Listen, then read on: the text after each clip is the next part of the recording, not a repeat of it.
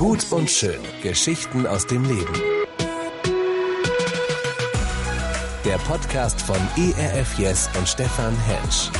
ERF Yes. Herzlich willkommen zu einer neuen Folge in unserem Podcast Gut und Schön. Hier ist Stefan Hensch aus der Hauptstadt Berlin. Ich habe vor kurzem eine Story gehört, dass ein Ehepaar, eine Mutter, ein Vater und sein Sohn aus eher ländlichem Gebiet zum ersten Mal in eine Großstadt kommen. Und sie gehen in ein Kaufhaus hinein und die Mama, die flaniert so durch die Abteilung mit den Abendkleidern, während der Sohn und sein Vater vor einer Tür stehen, die aus Edelstahl besteht und in der Mitte geteilt ist. Ist natürlich ein Aufzug und auf einmal sehen sie, wie sich diese Tür öffnet und hinter dieser Tür ein kleiner Raum erscheint. Eine ältere Frau, etwas faltig, etwas gebückt gehend, ging leicht humpelnd in diesen Aufzug hinein, und dann sehen sie, wie über dieser Tür eine Zahl erscheint. Zwei, drei, vier, drei, zwei, eins. Die Tür geht auf und eine wunderschöne junge Frau kommt heraus. Vater und Sohn schauen sich beide erstaunt an und der Vater sagt, Junge, holt ganz schnell die Mama. Der Titel für diesen Podcast heute lautet Jünger werden. Und ich meine mit Jünger werden nicht einen ominösen Aufzug, in den du dich hineinstellen kannst und wo du auf einmal spürst, wie du altersmäßig jung wird, wie deine Haut gestrafft wird, sondern es geht um das Thema Jüngerschaft. Jesus ist auf diese Erde gekommen und er hat Menschen zu Jüngern gemacht, das heißt zu seinen Nachfolgern. Und ich weiß nicht, wo ihr unterwegs seid in eurer Beziehung mit Jesus, wo ihr auf dem, auf der, auf einer Linie von ganz nah an Jesus oder ganz weit weg von Jesus steht. Jüngerschaft ist ein ganz, ganz entscheidender Teil und jede Stufe in unserem Leben ist ein Teil der Jüngerschaft. Und wir wünschen uns manchmal gerade so, wenn man länger mit Jesus unterwegs ist, man träumt davon, dass man sich für ein Leben mit diesem Jesus entscheidet und man sofort wie in einem solchen Aufzug von einer Etage auf die nächste Etage katapultiert wird, automatisch gefahren wird, ohne große Kraftanstrengung, einfach nur auf Knopfdruck von einer Etage auf die nächste. Aber Jüngerschaft, das sind nicht ohne Kraftanstrengung von einem von einem Level auf das andere katapultiert zu werden, sondern das bedeutet, Stufen zu gehen, ein Schritt nach dem anderen. Und ich möchte in diesem Podcast verschiedene Schritte zeigen, wie wir jünger werden können, wie wir in der Nachfolge zu Jesus, in der Beziehung zu Jesus wachsen können. Und ich möchte das A machen an sehr geschichtlichen Beispielen, die Kultur, in der Jesus seine Jüngerschaft gelebt hat und dann auch ganz, ganz praktisch werden, was das für uns bedeutet. Aber zuerst ein, ein Satz, der vielleicht ein bisschen provokativ klingt in euren Augen, Ohren. Erlösung kostet dich nichts, Jüngerschaft kostet dich alles. Wir denken in unserem europäischen Kontext ganz oft, ja, für unsere Erlösung müssen wir etwas tun. Wir müssen etwas spenden, wir müssen mitarbeiten, wir müssen irgendwie äh, Werke tun, wir müssen, wir müssen uns unsere Erlösung erkaufen. Aber da ist die Bibel ganz klar und die sagt, Jesus ist gestorben und der Preis seines Lebens war hoch genug und er hat damit uns erkauft als seine Kinder. Das heißt, unsere Erlösung können wir nicht kaufen. Das ist ein Geschenk, das ist pure Gnade von Gott. Jüngerschaft hingegen kostet uns alles. Und da denken wir in unserer Kultur manchmal, ja, ich reife halt so ein bisschen, ich werde schon ein besserer Christ, wenn ich mal Samstag mein Auto wasche und dafür ein bisschen weniger Wasser nehme und äh, bioverträgliches ähm, Waschmittel, dann ist das, ist das gut, dann entwickle ich mich besser. Oder ich bin halt freundlicher zu meinen Kindern und ich liebe meinen Ehepartner ein bisschen mehr. Jesus sagt, Erlösung kostet dich nichts, das habe ich alles für euch getan. Aber Jüngerschaft kostet euch alles. Und im Prinzip ist es so, dass mit dem Zeitpunkt, wo du eine Entscheidung triffst und ein Gebet sprichst und sagst, Jesus, komm in mein Leben, bitte vergib mir meine Schuld, heile meine Verletzung, ich möchte ab jetzt mit dir leben, ab diesem Zeitpunkt, wo du in diese Beziehung mit Jesus eintrittst, bis zu deiner Auferstehung, bis zu deinem Tod und einem Leben in der Ewigkeit mit ihm. Dieser Bereich heißt Jüngerschaft. Ich war vor kurzem bei einem Bekannten, der hatte jemanden aus Indien eingeladen, einen Missionar, Yossi Chako, und er hat uns leidenschaftlich erzählt, was gerade dort passiert in diesen Ländern und wie leidenschaftlich Christen leben. Und ich habe ihm eine Frage gestellt und habe ihn gefragt, hey, warum leben denn in Asien Und gerade auch in so Verfolgungsgebieten, warum leben die Christen dort so viel leidenschaftlicher und nicht so langweilig wie manchmal in Europa? Und er hat mich zurückgefragt, sagte, möchtest du eine ehrliche Antwort? Und ich so, ja, bitte ehrlich. Und seine ehrliche Antwort lautete, You are selfish. Ihr seid eigensüchtig. Und das hatte gesessen bei mir. Er sagte, ich möchte es deutlich machen an einem Beispiel. Wenn wir in Asien in einem Gottesdienst einen Aufruf machen, dann geben die Menschen ihr Leben Jesus. Wenn ihr in Europa einen Aufruf macht, dass sich Menschen für Jesus entscheiden können, dann beten wir, wir laden Jesus in unser Leben ein. Jesus, komm in unser Leben, mach es besser, geh in einzelne Räume, die wir dir öffnen oder vielleicht auch nicht öffnen. Wir laden Jesus in unser Leben ein, während in Asien die Menschen sagen, ich gebe mein Leben mit allen Konsequenzen dir diesem Jesus. Aber die Frage ist, was bedeutet jetzt Jüngerschaft? In der Bibel steht ein Satz in Johannes 15, Vers 16, da steht, nicht ihr habt mich erwählt, sondern ich habe euch erwählt. Das ist ein Satz, den Jesus sagt, nicht ihr habt mich ausgesucht, sondern ich habe mich euch ausgesucht. Warum? Ich möchte das deutlich machen an der jüdischen Kultur. Ich meine, Gott ist ja Gott, das wissen wir. Und Gott hätte zu jeder Zeit, in jede Kultur, in jeder Position hätte er seinen Sohn Jesus schicken können. Jesus hatte keinen Druck, ihn zur damaligen Zeit in das Judentum hineinzuschicken. Nur warum entscheidet sich Gott, seinen Sohn Jesus in eine jüdische Kultur, in eine Kultur von Rabbinern und Schülern, die das Judentum in Synagogen kennenlernen, hineinzuschicken. Das muss doch eine tiefere Bedeutung haben. Jesus hätte ja im Jahr 2023 nach, nach Wetzlar kommen können, um den ERF zu übernehmen, um dann als Radiosender die Welt für Jesus zu gewinnen und überall eine Reichweite zu haben, die viel größer ist als damals. Nein, er entscheidet sich dafür, in eine jüdische Kultur einzutauchen. Warum macht Jesus das? Es gab bei den jüdischen Rabbinern gab es drei verschiedene Ausbildungsstufen, wenn Kinder zu ihrem Rabbi gekommen sind. Es gab in jedem Dorf, in jeder Stadt gab es eine Synagoge und dort waren Rabbis angestellt und die Rabbiner haben Kinder ausgebildet. Und es gab drei verschiedene Ausbildungsstufen. Die erste Ausbildungsstufe, die hieß Bet Sefer. Was machten Kinder dort? Kinder ab dem Alter von sechs Jahren bis zu dem Alter von zehn Jahren fingen an, die Tora, das heißt die ersten fünf Bücher Mose, auswendig zu lernen. Und die erste Schulstunde, die sah so aus, dass ein Rabbi eine Schiefertafel nahm und er bestrich diese Schiefertafel mit Honig und er sagte, eure erste Aufgabe ist es, den Honig von dieser Schiefertafel abzuschlecken. Warum sollten sie das machen? Die Bibel sagt, das Wort Gottes ist süßer als Honig. Es ist kostbarer, es ist wertvoller als alles andere. Honig galt zur damaligen Zeit als Währung, als Mittel, mit dem man Handel betrieb. Etwas, was, was das Wertvollste war, was Menschen besaßen, um Nahrungsmittel zu versüßen, um Tauschgeschäfte einzugehen mit anderen. Honig war das Wertvollste, was sie haben konnten.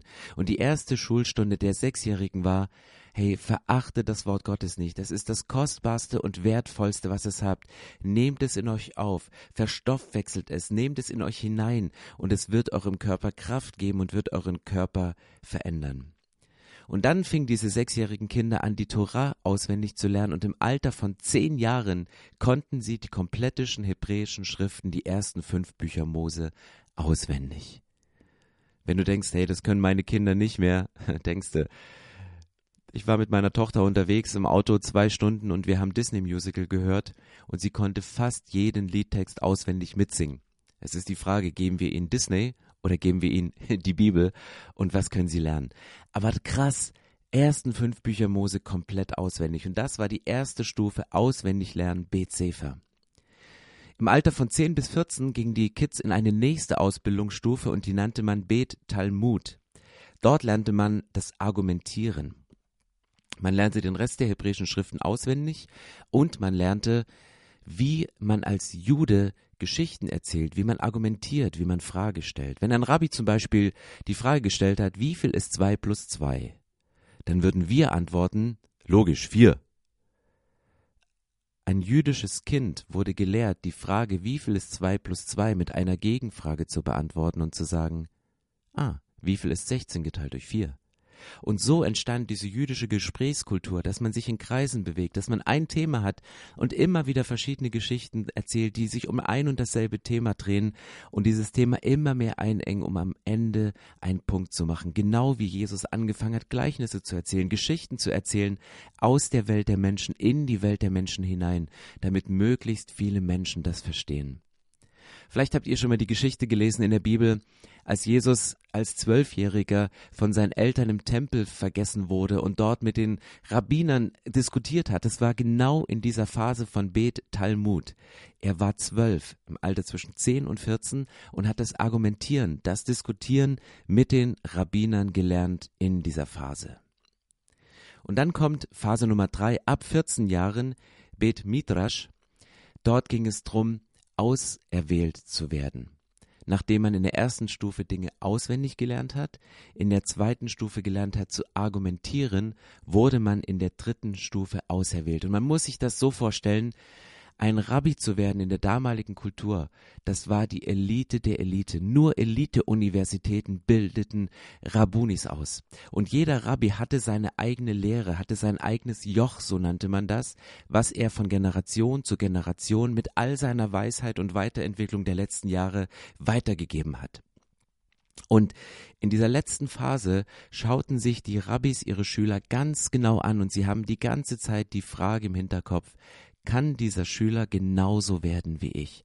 Hat er das Potenzial dazu, genauso zu werden wie ich? Hat er die Kraft, meine Message, meine Botschaft in die nächste Generation zu tragen? Hat er die, die Fähigkeit, meine Lehre weiterzuentwickeln in dem gesunden Maße, wie ich sie ihm übergeben habe? Und dann durften sich die Schüler bewerben bei dem Rabbi.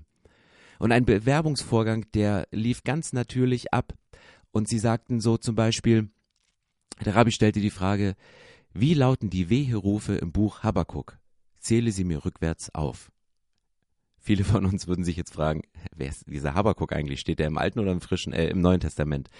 Wer ist das? Und sie waren so fit und haben all diese Fragen beantwortet und nur die Besten der Besten, die sich bei ihrem Rabbi beworben haben, wurden genommen, um die Notare und Anwälte der damaligen Zeit zu werden, nämlich die Rabbis.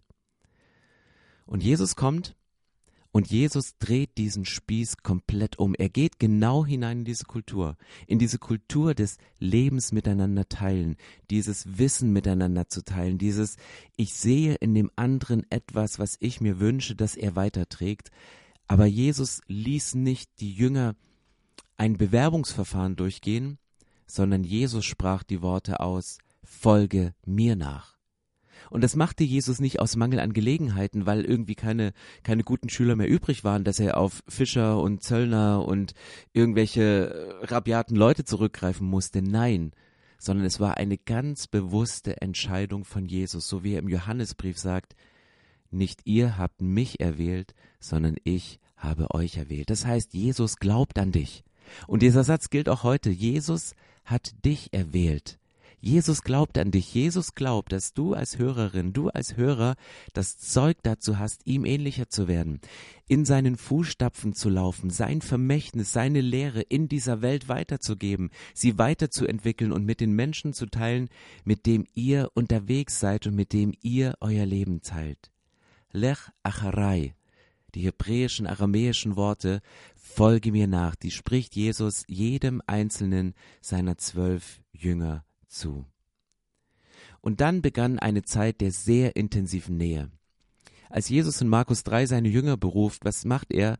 In der ersten Nacht betete er eine Nacht durch, weil er wollte sich nicht menschlich entscheiden, sondern hat mit Gott besprochen, wer es ist. Er betete eine Nacht durch, um die richtigen Menschen zu wählen, mit denen er drei Jahre seines Lebens sehr intensiv verbringt. Und dann sagte er, er wollte sie immer bei sich haben damit er sie aussandte und sie die Vollmacht haben, um Dämonen auszutreiben und große Wunder zu machen. Jesus sagt in diesem Text drei Dinge. Nähe plus Sendung ist gleich Vollmacht. Das erste, was Jesus wichtig ist, ist Nähe zu ihm. Und wir brauchen Nähe. Und wir streiten uns ganz oft in unseren Kirchen oder in Gemeinden. Was ist denn wichtiger? Sollen wir Kirche nach innen bauen oder Kirche nach außen? Ist die Nähe wichtiger, Gemeinschaft zu leben, oder haben wir einen Auftrag, um nach außen zu gehen? Und Jesus sagt, beides ist wichtig. Es gibt nicht entweder oder, sondern sowohl als auch. Lebt diese Nähe in mir, mit mir, sichert euch ganz intime Zeiten, wo ihr euch meinem Wort widmet und mir zuhört und ich euch Dinge zuflüstern und offenbaren kann, die für euch wichtig sind, aber gleichzeitig bleibt nicht sitzen und kuschelt nur zusammen in euren Häusern und Gotteshäusern, sondern geht raus und kümmert euch um die Nöte und Bedürfnisse dieser Welt, heilt die Krankheiten und Gefangene bringt sie in die Freiheit, nehmt Menschen ernst und, und helft ihnen da, wo sie Hilfe benötigen. Und aus der Nähe zu Jesus und der Sendung von Jesus entsteht eine Vollmacht, entsteht eine Autorität. Und das Erste, was jüdische Rabbiner machten, wenn sie mit ihren Schülern unterwegs waren, es war Nähe, die sie weitergaben. Es gibt ein Synonym in der hebräischen Sprache, ich werde jünger sein, das damals verwendet wurde. Man konnte auch sagen, ich werde seine Kleider zum Badehaus bringen. Das heißt, wenn du als Schüler deinem Rabbi die Kleider zum Badehaus trugst, dann warst du sehr nah an ihm dran. Dann hast du intime Momente miterlebt, dann hast du Dinge gesehen, die nicht in aller Öffentlichkeit sichtbar waren, wenn sie mit ihren langen Gewändern durch die Synagogen spaziert sind oder durch den Staub der Wüste gelaufen sind. Es gab einen Autor in den USA, Rob Bell, er hat mal ein Buch geschrieben, das hieß im Staub des Rabbi laufen. Das hieß, dass die, die Schüler so nah an ihrem Rabbi, an ihrem Lehrer dran waren, dass sie den Staub, den sie beim Gehen aufgewirbelt haben, eingeatmet haben und sie diesen Staub geschluckt haben, diesen Staub eingehaucht haben. So eng war die Nähe, so eng haben sie Leben miteinander geteilt. Aber nicht nur die Nähe, die sie geteilt haben, sondern Jesus hat sie rausgestickt und hat gesagt, jetzt habt ihr Nähe zu mir, aber aus dieser Nähe entsteht ein Auftrag und den bitte sollt ihr leben. Ich habe vor Jahren ähm, Pastor Barnett kennengelernt, der ist Leiter vom Dream Center in LA und Gott hatte ihm einen Satz gesagt, er hat ihm gesagt, kümmere dich um die Menschen, die niemand haben will und ich schicke dir diejenigen, die jeder haben will. Gott hat ihm den Auftrag gegeben, die sozialen Nöte dieser riesengroßen Stadt zu begegnen und zu erwidern und, und sozial schwachen Menschen zu helfen, Essen auszugeben, sie auszubilden, sie mit hineinzunehmen. Kümmere dich um die Menschen, die niemand haben will, und ich werde dir die schicken, die jeder haben will. Und ich glaube, dass das ein Geheimnis ist, dass Jesus uns manchmal zu den Leuten schickt, die niemand haben will, aber Gott sorgt auch dafür, dass Menschen, die sich für andere komplett aufopfern, die komplett rausgehen, um ihr Leben aufzugeben für andere, dass diese von ihm auch beschenkt und versorgt werden.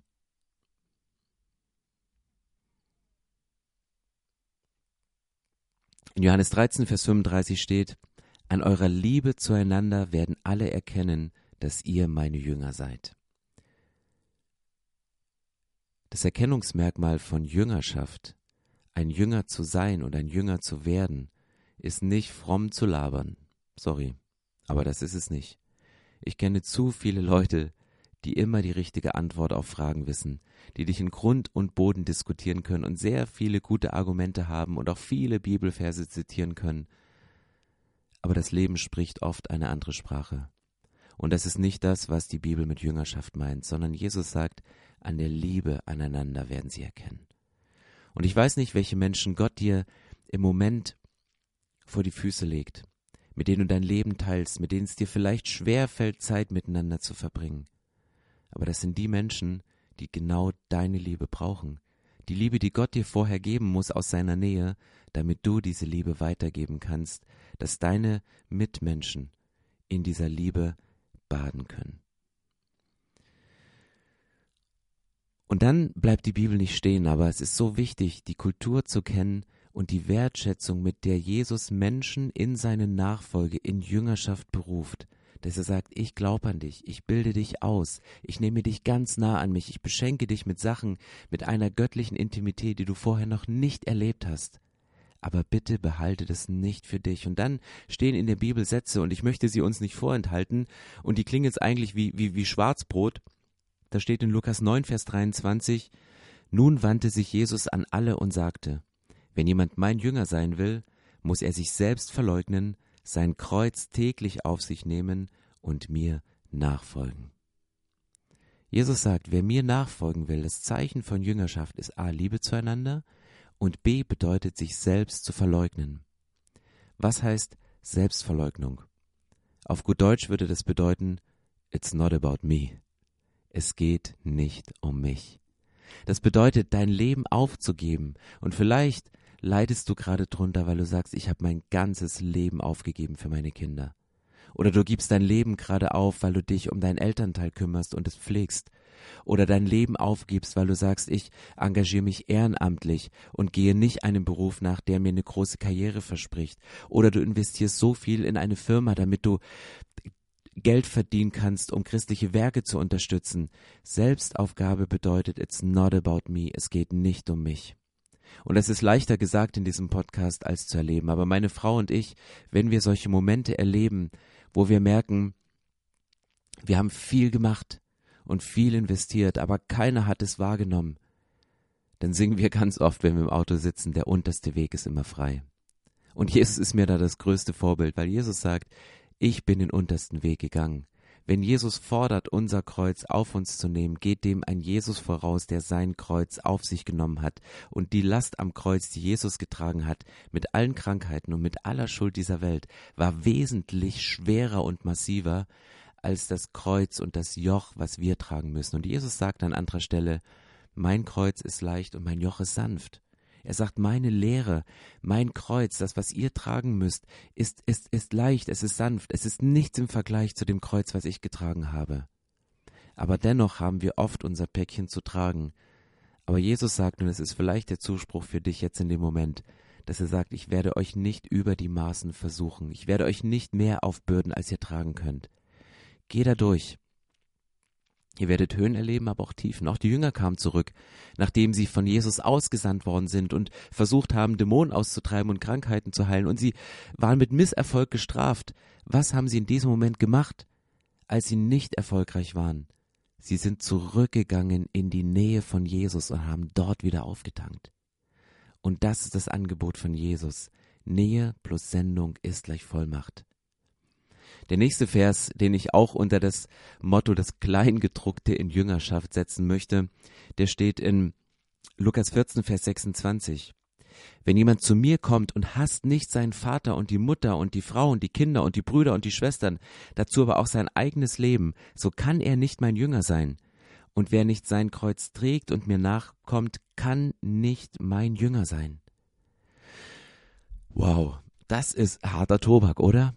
Jesus sagt dir, wer nicht seine Mutter hasst, seinen Vater hasst, seine Kinder hasst, sein eigenes Leben hasst, der kann nicht mein Jünger sein. Und ich habe so lange mit diesem Vers gestruggelt und ich habe so lange gezweifelt. Ich sage, Jesus, das, das entspricht doch nicht dem Gesamtkontext der Bibel. Das sagt, heißt nicht, ich soll morgens aufstehen und meiner Frau sagen, ich hasse dich und deinen Kindern mit Hass begegnen, indem du ihnen verschimmeltes Frühstücksbrot in die Brotbox steckst und die zermatschten Bananen einfach in eine Alufolie einwickelst das nicht. Die Bibel sagt, du sollst deine Eltern ehren, du sollst deine Kinder lieben, indem du sie erziehst, indem du ihnen Grenzen setzt, indem du mit ihnen unterwegs bist. Das Alter soll geehrt werden, wir als Generation sollen zusammenarbeiten. Jesus spricht selbst von Feindesliebe. Wie kann er denn an so einer Stelle, wenn es um Jüngerschaft geht, sagen, ihr müsst eure Kinder, eure Eltern hassen? Ich möchte ein Gedankenexperiment machen. Stellt euch bitte mal eine Situation vor, und zwar die Liebe zu der Person, die ihr am meisten liebt. Das kann die Liebe zu euren Kindern sein, das kann die Liebe zu euren Eltern sein, zu eurem Partner oder zu der Beziehung, die gerade im Entstehen ist. Stellt euch mal diese Liebe vor zu einer Person, die ihr abgöttisch über alles liebt. Und jetzt sagt Jesus, um dieses Beispiel für uns verständlich zu machen, diese Liebe, die menschlich nachempfindbar ist, die so groß ist, die man oft nicht beschreiben kann, die oft wie ein Kribbeln im Bauch ist, die oft so tief und so viel weiter ist als alles, was Liebeslieder oder Worte und Poems und Gedichte beschreiben können, diese Liebe, die ihr zwischenmenschlich empfindet, ist im Vergleich zu der Liebe, die ihr Gott gegenüber empfinden sollt, gleich dem Hass. Das heißt, wie viel größer ist die Liebe zu Gott, wenn er die Liebe zu Eltern, zu Kindern so homöopathisch wie Hass bezeichnet? Und das hat mir gezeigt, eben morgens nicht aufzuwachen und Menschen zu sagen, ich hasse euch alle, sondern einfach meine Liebe zu Jesus und zu Gott noch größer zu machen, noch weiter, noch tiefer und sie nicht zu limitieren mit dem Gefühl von menschlicher Liebe, die ich einzelnen Personen, meiner Partnerin, meinen Kindern, meinen Eltern gegenüber habe. Das sagt Jesus. Meine, die Liebe zu mir soll alles andere, was ihr an Liebe in eurem Leben je erfahren habt, in den Schatten stellen. Und weiter geht's in Lukas 14, Vers 33, da steht, so kann nun keiner von euch, der nicht allem entsagt, was er hat, mein Jünger sein. Allem, was er hat, entsagt. Hier ist kein Verbot, dass wir uns nicht Dinge verdienen dürfen, dass wir nicht in glücklichen Beziehungen, in Häusern, in einem Umfeld wohnen dürfen, was angenehm ist, um unser Leben zu gestalten. Aber Jesus sagt, hängt euer Herz nicht dran. Wenn ich dich heute herausrufe und dir die Worte zuspreche, folge mir nach, dass du dann aufstehst und sagst, okay, ich bin bereit, allem zu entsagen, ich bin bereit, alles loszulassen und ein neues Kapitel anzufangen. Und wenn du eine Person bist, die sowieso schon sehr wankelmütig ständig Beziehungen und Jobs und alles andere wechselt, vielleicht sagt Jesus heute nicht, ich rufe dich heraus aus einer Situation, sondern vielleicht sagt Jesus dir heute, entsage mal deiner Rastlosigkeit und bleibe mal in der Sache. Bleib mal für ein paar Jahre in dem drin, in das, was ich dich im Moment gerade hineingesteckt habe, weil du wirst dort Wurzeln schlagen und der Ort, wo du gerade bist, ist der Ort, wo du am meisten und am tiefsten wachsen kannst in der Verbindung zu mir und aus der Verbindung heraus. Wenn du die ganze Zeit den Drang hast, nach draußen zu gehen und Dinge machen zu müssen, beruf dich Jesus heute vielleicht Verbring einfach mal Zeit in meiner Nähe. Werd mal still, setz dich mal zu meinen Füßen und hör mir zu. Und ich gebe dir die kostbarsten Sachen überhaupt, weil ich dir Dinge aus meiner Bibel, aus meinem Buch offenbare und dir Dinge zeige, die, die nicht von dieser Welt sind. Und dann werde ich dich wieder rausschicken. Vielleicht brauchst du im Moment gerade diesen Moment der Nähe, wo du dir Zeit nimmst, um mal wieder bei Jesus aufzutanken. Aber vielleicht hast du auch gerade sehr, sehr lange zu den Füßen von Jesus gesessen und du bist satt und bist gesättigt und Jesus fordert dich heute raus und sagt, hey, du bist Fischer, du bist Handwerker, du bist Zöllner, du hast eine, eine gute Stellung, aber ich fordere dich heraus, mal für drei Jahre rauszugehen in ein anderes Setting, in einen anderen Kontext und mir zu dienen und Dinge loszulassen und Dingen zu entsagen, die dir so wichtig sind. Und das sind nicht nur materielle Dinge, die, denen wir entsagen können, sondern manchmal sind es auch religiöse Verhaltensweisen. Dinge, die uns lieb sind, aus, die uns Sicherheit geben, weil wir sie schon immer so gemacht haben. Und das können die Dinge sein, aus denen Jesus uns herausruft und sagt, okay, lass uns mal was anderes probieren. So viele geben so wenig für den, der alles gegeben hat. So viele geben so wenig für den, der alles gegeben hat. Jesus fordert uns heraus und sagt, ich wünsche mir nicht einzelne Leute, die all in gehen, sondern ich wünsche mir viele Menschen, die bereit sind, diesen Ruf von Nachfolge zu hören. Johannes 8, Vers 31 steht, zu den Juden, die nun an ihn glaubten, sagte Jesus, wenn ihr in meinem Wort bleibt, seid ihr wirklich meine Jünger und ihr werdet die Wahrheit erkennen, und die Wahrheit wird euch frei machen. Jesus sagt, Jüngerschaft, die bleibende Frucht bringt, bedeutet, in ihm zu bleiben, an ihm dran zu bleiben, an ihm festzuhalten, nachdem man Momente der Sendung erlebt hat und mit krassen Stories zurückkommt, weil man sagt, da hat sich Gottes Kraft gezeigt in den einzelnen Situationen immer wieder zurückzukommen zu Jesus, seine Nähe zu genießen, um gemeinsam mit Jesus die Dinge durchzusprechen, die sich auch als Misserfolge im Laufe des Lebens angehäuft haben.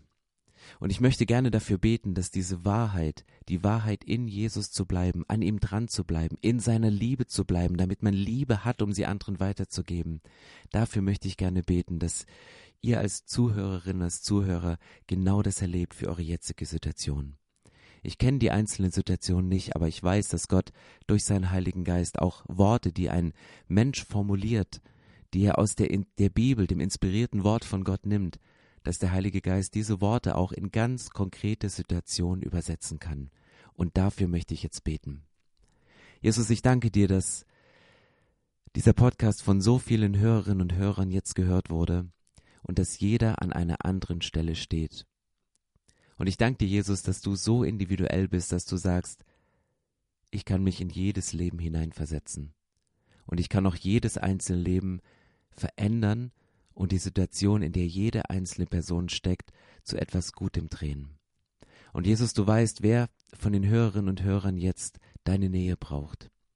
Ich bete, dass ihr Qualitätszeiten findet, miteinander Zeit zu verbringen, gegenseitig intime Momente zu teilen, im Staub des anderen zu laufen. Jesus, ich danke dir, dass wir dir nicht davonlaufen können, sondern dass egal wo wir hingehen, an welches Ende der Welt du schon lange da bist und mit uns gehst, vor uns gehst, neben uns gehst, hinter uns gehst. Du bist einfach omnipräsent, du bist da und dafür danke ich dir, Jesus, dass wir nie alleine sind, sondern dass du uns diesen Zuspruch gibst und sagst, ich bin bei euch alle Tage, bis dieses Leben auf der Erde zu Ende ist. Ich verlasse dich nicht, dich kann nichts aus meiner Hand reißen. Und Gott, ich bete auch für alle Frauen und Männer, die jetzt so einen inneren Impuls hatten oder an etwas erinnert worden sind, was du früher schon mal zu ihnen gesprochen hast, nämlich aufzubrechen, etwas Neues zu wagen, etwas Neues zu tun, etwas anzugehen, ein kreatives Projekt oder ein Umfeld zu verändern dass du ihnen Mut gibst und die richtigen Menschen an die Seite stellst, zu sagen, jetzt stehe ich auf. Heute ist der Tag, an dem ich deinem Ruf folge, deinem Ruf folge mir nach, dass ich aufstehe und meine Fischernetze zurücklasse und sage, ich bin bereit, mein Leben mit dir zu teilen. Jesus, wir wollen keine langweiligen Christen sein hier in Europa, sondern zu leidenschaftlichen Frauen und Männern werden, die dir nachfolgen. Wir wollen dich nicht nur einladen, unser Leben ein bisschen netter zu machen und unsere, unser Inneres zu tapezieren mit einer Blümchentapete, sondern Jesus, wir versprechen dir und sagen, wir geben dir unser Leben. Mach damit das, was nur du tun kannst. In deinem heiligen Namen, Jesus, bete ich das. Amen. Gut und schön. Geschichten aus dem Leben. Der Podcast von ERF Yes und Stefan Hensch. Mehr Infos und Podcasts gibt's auf erfyes.de.